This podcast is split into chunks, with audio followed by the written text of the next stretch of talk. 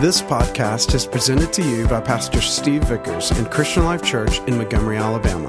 For more information, visit ChristianLifeChurch.com. We told you that this was not going to be a warm, fuzzy, fantasy land type message or series where we talk about how great marriage is and how wonderful it is and all the wonderful things.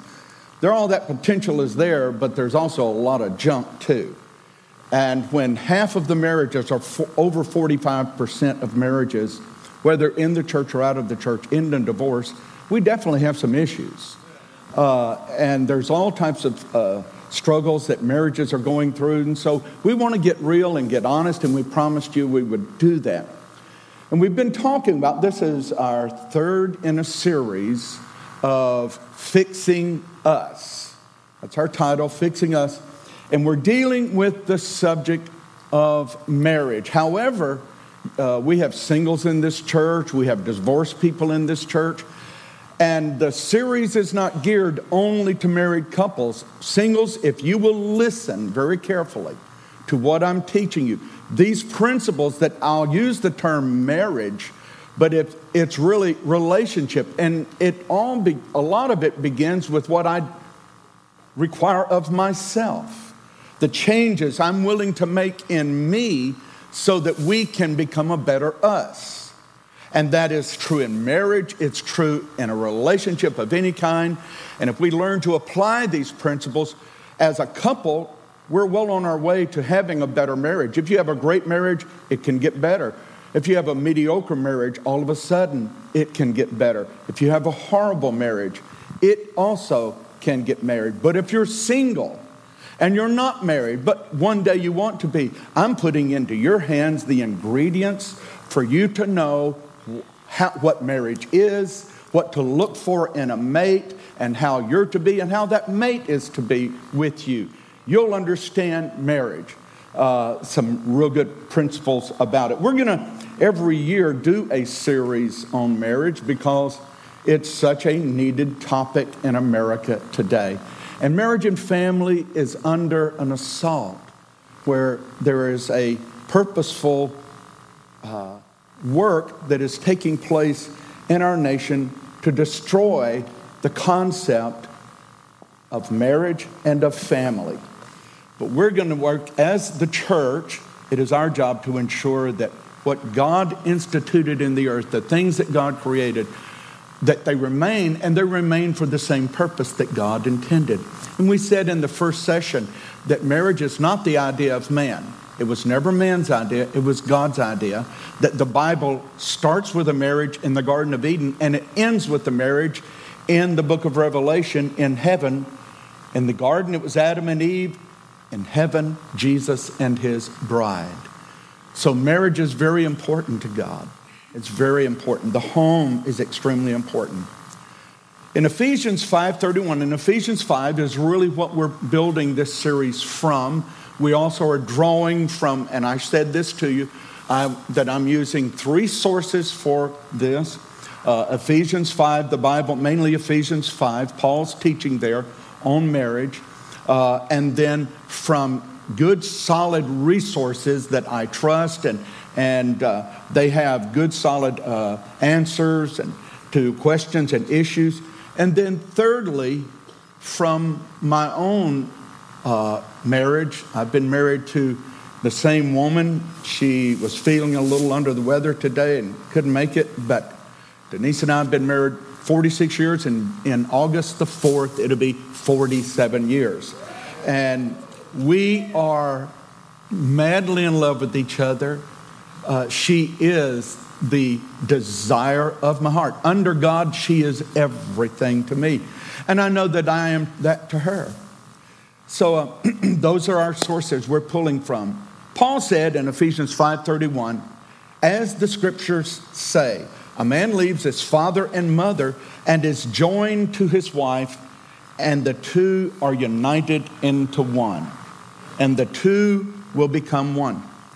Now, Paul pulls that from Genesis, the book of Genesis, when Adam and Eve, God created Eve and brought Adam and Eve together. And we'll read about that in Genesis 2. verses 21 through 24, the Bible says, "So the Lord God caused the man to fall into a deep sleep. While the man slept, the Lord God took out one of the man's ribs and closed up the opening. Then the Lord God made a woman from the rib, and he brought her to the man." At last. I told Stephen, I said, well, I wish we could have played that song, at last. That'd be a perfect place for it right there. But Adam just exclaimed, "At last." Well, the reason is because he'd been looking. If you read there in Genesis, he'd looked through and he'd named the cows, the horses, the pigs and birds and all of that, all the bears and the lions and the tigers. He was naming all that. And the Bible has an interesting statement, and it says, "But there was not a mate found for him." And all of the men said, "Thank God," because I'm so glad Adam didn't look at a cow and say, "She's looking good. After all I've seen, don't look too bad." Oh boy, that would have been bad today.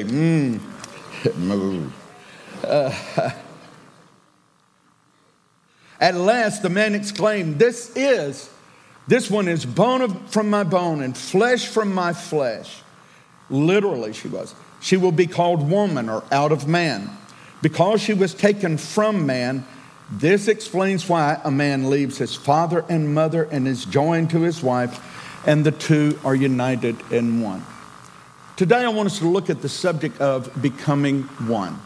Becoming one. If I ask you, what is the main problem that people deal with in marriage? What is the main reason for divorce? Or what would be the main reason for marriage fights and fusses and problems? I would probably get responses like finances, how to discipline the children and how to parent, or how to spend the money, or who makes the final decision. There would be different things that people would respond, and all of those I would say, that's true, but that is a circumstance. And the circumstance, the reason it's a problem is because of the issue. And the issue is not the circumstance.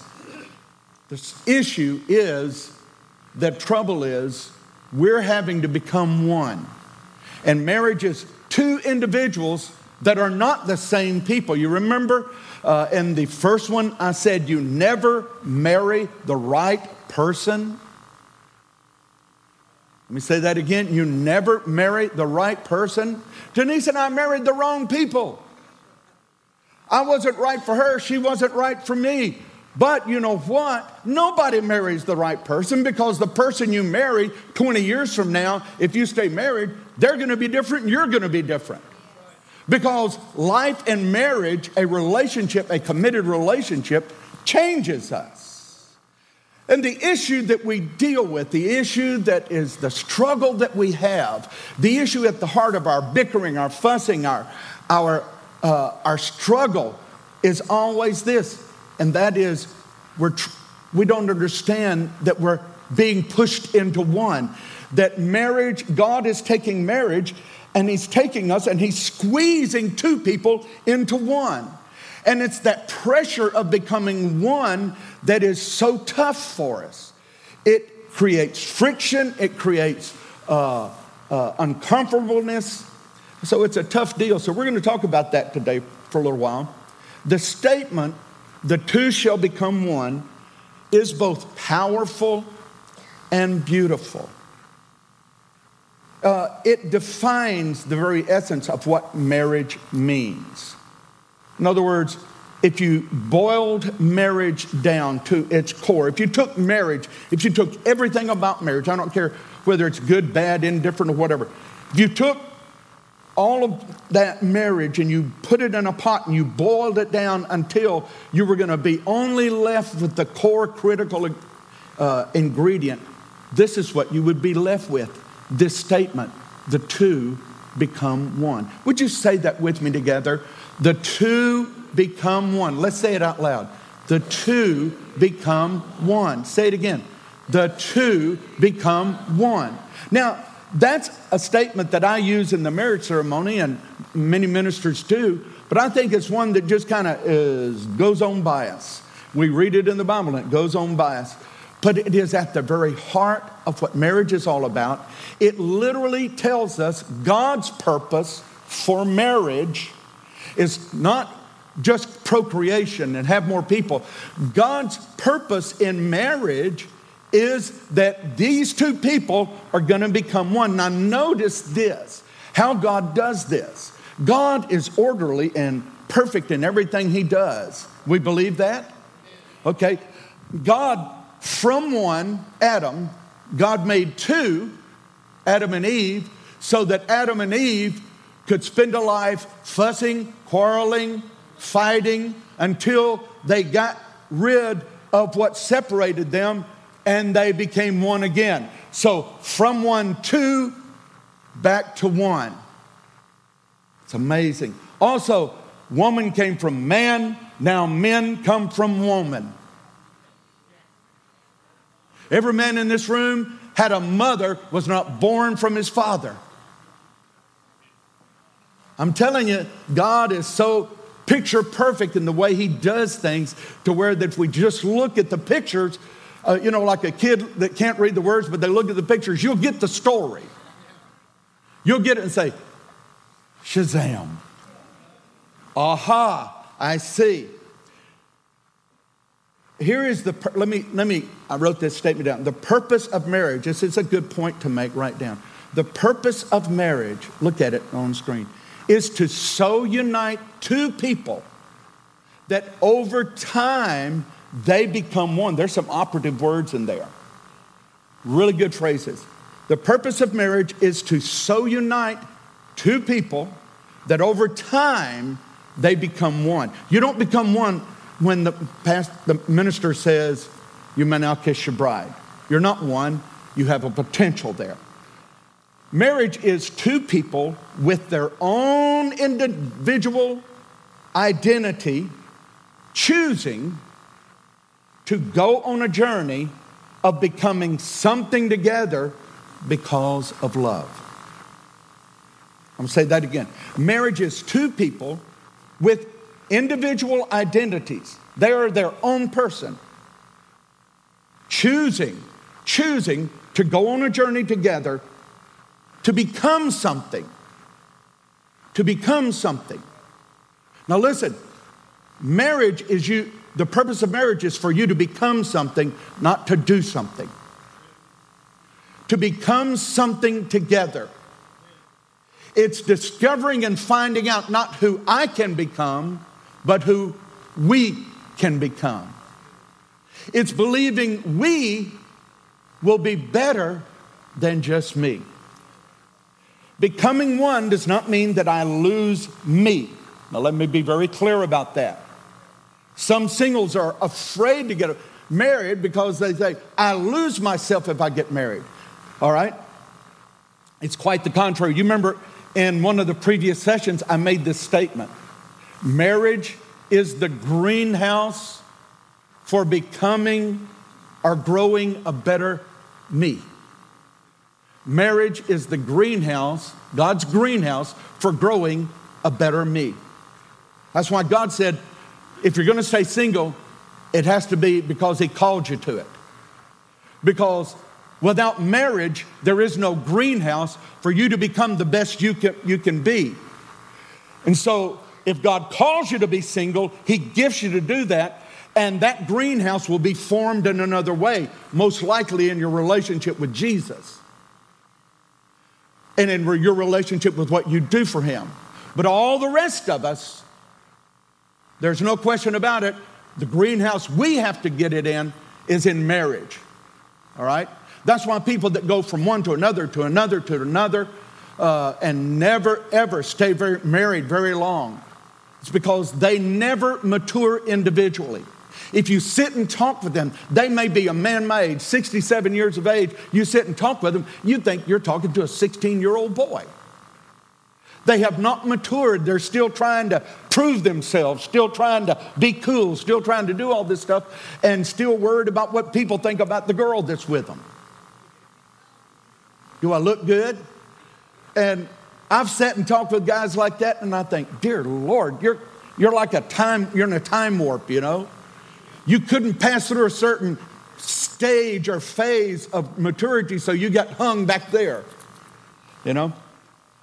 When the Bible speaks of two of us or two people becoming one, listen to this, it is casting a vision of a potential future. It is not saying that's what you are now. It is casting a vision of what you can become. And this is so important. We don't start out there, but if we will see there, we can go there. Are you with me? You don't start out as one. You start out as two people, and we're going to talk about that. But you can become one. The Bible is saying this when it says become one. It is saying this is what you, both of you together, can become if you're willing to take the journey. The idea of becoming one contains all the wonder, the beauty, and the strength of marriage, but also it contains all the struggle, the pain, and the difficulty. At the heart of the difficulty, struggle, and pain of a marriage is this one statement, becoming one. Now I want to draw from my own experience. When Denise and I married, we were two completely different people. Actually, the least difference that Denise and I had was simple. She was a female and I was a male. That was our least difference. Other than that, that was the closest we got to being similar. Well, you could say also we were human. I'm not kidding. Beyond that, there was no similarity. You know, they said, what is it? Women are from Venus and men are from Mars. I wasn't even in the same galaxy with her. We weren't even revolving around the same sun. It was totally different. I mean, when we talked about anything, I'm not joking. It didn't matter. You could say coffee or tea or dog or whatever. We could not even come to the same general location together. And before we even got even very faintly close to each other, we were already bickering about the difference and fussing about it. And it was just something else. She and I were complete opposites. I mean, absolute opposites. All of her best friends and all of my best friends, her family, my family, they wanted to encourage us immensely. And so they all said this to us, you haven't got a chance at all. What in the world are you thinking? You can't get married. You are not made for each other. You guys, you shouldn't even think about it. You shouldn't even date. And so we got married. I was 20, she was 16, and we were brilliant. We were completely opposites. The way we had been raised, our homes that we came from, our dreams, our hopes, our values, our beliefs, none of it was faintly similar. I desired and looked for and wanted things, certain things. She was over here, and they weren't like here or here, they were here. And actually, to go one, you had to pull the other away. We couldn't just pull together for a little while and eventually come together. There was no way. If either one of us went the direction we wanted to go, the other had to just give up totally. Now, I'm not saying it's this way with everyone. And I will say this to singles that are looking for, want to get married in the future. I do believe you need to do better than we did. I believe you need to find people that there is some commonality, that when you talk about what you want in life and where you want to go, and I'm going to spend more time on this in the future. we're going to deal with in a subject about finding the right mate. But you need to sit down and talk about these things and look at them. But what you can draw encouragement from is this. Maybe you're married and you're very different and you're dealing with those differences right now. Well, let me tell you, there's no couple that was ever put together any different than us. Yet we made it. And so if we made it, and I'm going to share with you some principles of how we did, of how we became one, how we went from being two completely opposite people, pulling in opposite directions, wanting opposite things, reaching for and trying to, whether it was spending our money or whatever it would be, we were going in opposite directions, but how some way we got to where we're absolutely one. And it's wonderful. We both loved music. That was a close thing. But the trouble was, I liked the Rolling Stones, Jimmy Reed, Cream. This is a long time ago. She liked the Beatles, Elvis, and the Beach Boys. The Beach Boys? Elvis? That's not music. Give me something that's got some meat to it. I want it solid. I want it strong. I love vanilla ice cream. She liked chocolate. I love coconut cake. She loved chocolate cake. I never watched TV. That's all she wanted to do was watch TV. We were in love and we were married, but even that, what that meant to each of us was completely different. Denise wanted this dream. I'm talking about a 16-year-old girl.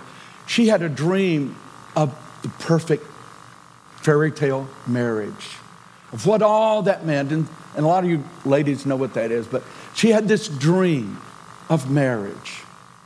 Me, I just wanted her body.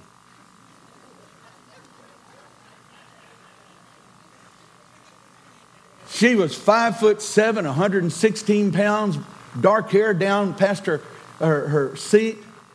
And boy, I thought she looked good. And I told you about the honeymoon night. We had plans, we had reservations up a long ways away. We got in the car. I found the first hotel I could find on the road and spent the night. I'm not kidding. She looked too good for me to drive for several hours. Ain't no way I'm driving for several hours. Ain't no way. Because I got married for a reason. Now, you got to understand, I didn't ask God about that reason. I wasn't saved. But, I mean, it was why I got married. I wanted her. Did I want to spend a life with her? Yeah, for that reason. Can I be real? All right. Man, and so we were totally different. And like even when we would, she wanted before intimacy to talk about. What do you think about this? Whatever you want, I'm for it.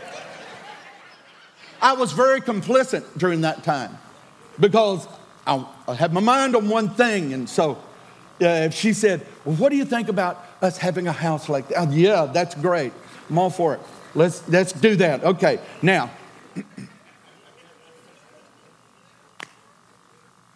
Okay, I'm not, hey guys, God loves sex. Like one man said, if he made anything better, he kept it for himself. And there is nothing wrong with that in the marriage relationship. It's beautiful to God.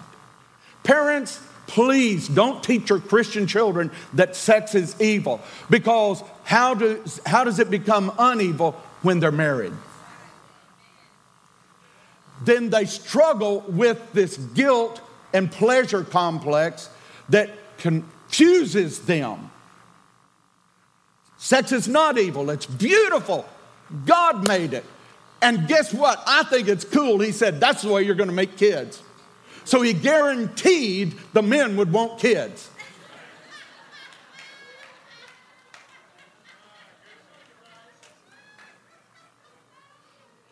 Because when we got married, Denise said, kids. I said, what? But guess what?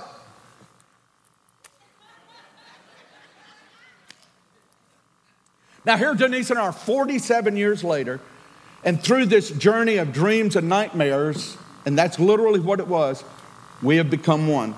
Now I still love coconut cake. I still do.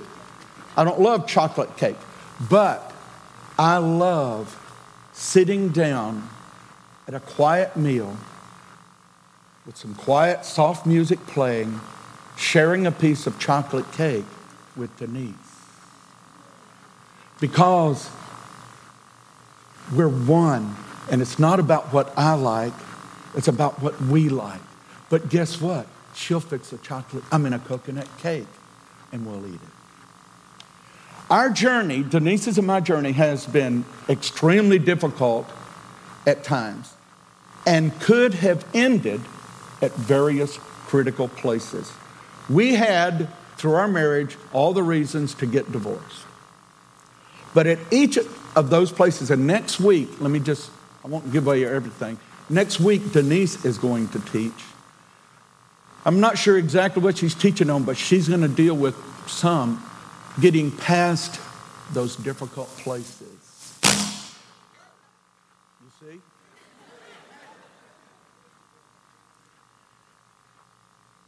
At each of those places, instead of letting the marriage die, Denise and I chose to let something of each of us die.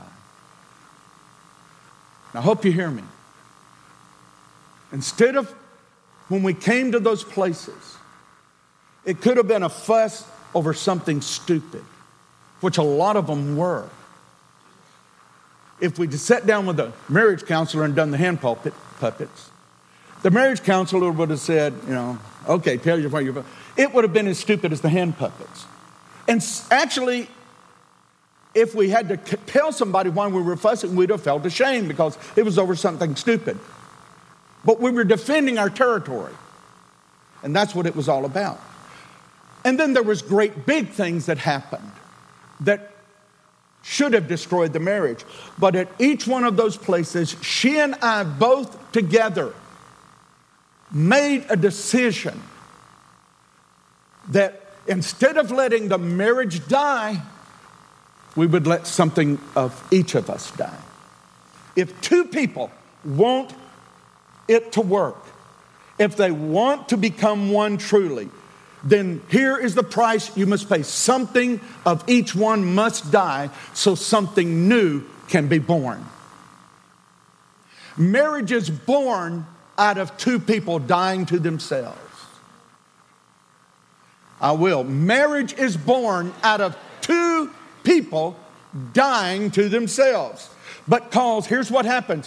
When something of me dies, something of us comes alive. Now, in our early years, we each defended our personal territory and our rights. We fought over the most insignificant things. And instead of working together to create a common ground and build a marriage, instead, we fought and defended our own self, our own rights, to make sure I didn't lose because I was not going to be taken advantage of, and she was not going to be taken advantage of. I was not going to let her rule me, and she was not going to let me rule her. And really what God was doing was rubbing us together, and what we thought was a sign, are you listening? The very thing we thought was the sign that confirmed what everybody had told us. You can't make it. You're not meant for each other. The very fact that we fought so much and bickered so much, and it didn't matter if it was going out to have a nice little date night, it ended in a fuss over some stupid thing. And how I drove the car, or how she changed the radio station, or whatever it may be. And the whole night would go on that. And if somebody sat in the back seat, they'd say, hey, give the world a break, get divorced. But the very thing that showed that we weren't meant for each other was really a sign saying, it's just God working you out together.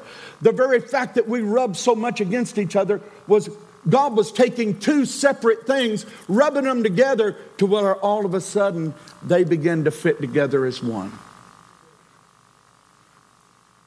He fused us together. And a lot of it was the heat of our own passion and arguments. But the core difference was this. When we would get to those places, instead of saying, now listen, we did say, she would look at me and say, that's it, no more. Don't say another word to me. I'm not talking to you. I am through with you. I don't want anything to do with you. I can't stand the sight of you.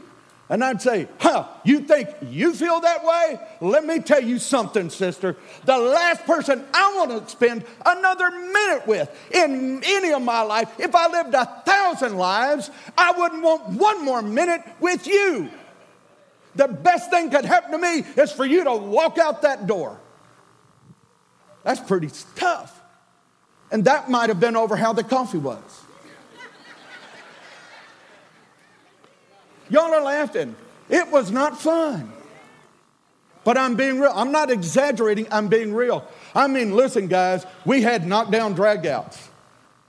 We had neighbors that say, are y'all all right? We heard y'all all night last night. But it was that way. But, here's the thing. When she would say that and she'd go off to, our bedroom and I'd go off to watch TV or something, or get in the car, my normal things. I'd get in the car and I'd go for a ride. And sometimes I'd be gone till 2 o'clock in the morning, just riding, just riding until I could cool off a little bit. And I'd come back home while I'm riding and while she's in her room. I know the same thing's going on. She and I both were thinking individually. At first I'm thinking, doggone her. And I didn't usually say doggone, but I was mad and I'd say, yeah. And then I'd start thinking, I don't really want her to walk out that door. I don't want to spend my life with another woman. I want this to work somehow. I don't know how, but somehow I want it to work. And I'd drive back home, and she'd be in the bed, acting like she was asleep. I'd crawl up in the bed, and I'd act like I accidentally touched her on purpose, John. And I'd put my hip over against hers, and then I'd say, oh, I'm sorry. And put my hand on her. And just that hand there, I could feel her body just kind of relax a little. And I'd pull her over and I'd say, Denise, I am so sorry. I'm a stupid idiot. And she'd say, no, I am. But don't you ever say that to me again. And we would kiss.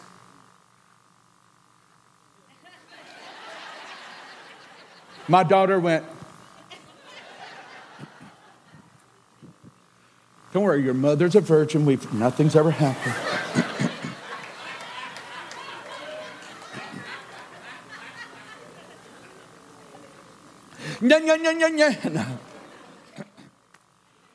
And literally, we would spend the rest of the night when both of us had to get up at 6 in the morning. We'd spend the rest of the night making up and having, and it would be wonderful. And we'd leave in the morning. I love you. I'd go get in the car, come back, and we'd leave. And that was kind of the roller coaster ride of our marriage. We went from passionate romance to passionate fights. And that was all in one day. Seriously, that'd be one day. That's right there, that day, the next day, the same thing. And that was our life. It was this roller coaster. And really, there was times, that we would look at each other and say, this is wearing me out. I mean, when there's all that fussing going on and bickering, It wears people out. I'm so glad this was not when our children, we were married for several years before we had children. We were two people struggling to become one. Now here's the sad point. Some couples never get past this point. Denise and I are around couples that are in ministry, sad to say. Couples that we know that are our age, or a little younger. And every time we're with them, there is this tension that goes, something a little sad. Now they won't blatantly fuss, but you can see there's just this kind of an underground river. It's right under the surface of bickering and disagreement. And we realize, bless their hearts, we could really help them because they've been married 45 years, but they're still two people. They've never become one. And the reason is this. Two people get stuck in a rut between being two people and becoming one. They've never made the choice to let something of each one die because of something greater that they can have together. Just like Jesus was willing to die. Did he want to die? No. He said, if there's any other way, let it be done. But he was willing to die. Denise and I made it, number one, because God began to work in our lives individually. And she and I both began to ask God individually to direct us and change us. And the Holy Spirit began to teach us. I told God this. I said, I have no understanding of how to be a husband. I don't know how to treat a woman. I don't. You're going to have to show me. And the Holy Spirit told me this. The Holy Spirit, and I need to do a teaching sometime on the Holy Spirit and will, but he is God. He is God present with us. You can't see him, but he's real. And the Holy Spirit inside, it was just an impression, like a thought that came up inside me that said, if you will listen to me, and when I tell you, you keep your big mouth shut. This is the way he said it. If you'll listen to me, I'll help you build or be the husband that you should be. And I said, I will. And so Denise and I would be fussing. You can ask her this. We would be fussing. And it would be, just like two animals in each other's face. And all of a sudden, I would hear this inside me. Shut up. I'd hear it inside me. Shut up. Let her talk. Listen to what she's got to say. Then look her in the eyes and say these words. I love you, and I am sorry for hurting you and making you feel this way. And then he would say, I'll walk away, and I'd walk away. And Denise would be left standing there. Now, if she chooses to share about how it was from her side, because I've heard her say it many times, is that when I would do that, all of a sudden, she said, the Holy Spirit would begin to speak to her and say, why are you acting this way? Why are you doing this? Is this what you really want? Is this the person you want to be? And she would say, no. And God began to teach both of us how to have a relationship. Instead of fussing constantly, we began to spend time talking about our hopes for our future. With our words, we began to paint a picture of a future we could have. And that hope of what we could be, are you listening to me, helped us to get through where we were. Listen to me, this. To become one, we must cherish the hope we share of the future more than the cost we must pay in the present.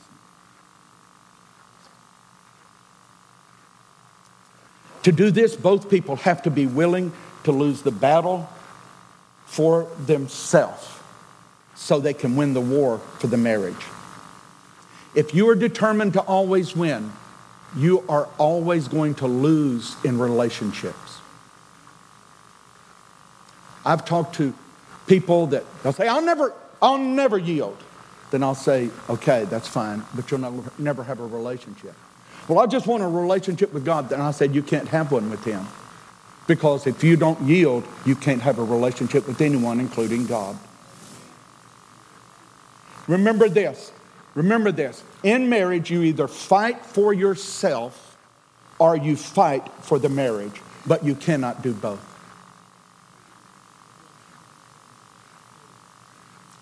Denise and I turned our fights. We intentionally did this because we were making steps. We turned our fights from being against each other to being for each other. In the middle of a fuss where we were fussing with one another, one of us would suddenly say, we're better than this. This is not what we want. I'm not about to give you up. I'm not about to lose what we have. And as soon as one said that, the other one would surrender. And all of a sudden, instead of it like this, we linked arms and together we were fighting for what we both wanted. Did we have it? No, but we saw it off in the future. Good marriages are not built on how much we gain or get from the relationship, but on how much we are willing to sacrifice and to give. Thank you for listening to this podcast. For more information, visit ChristianLifeChurch.com.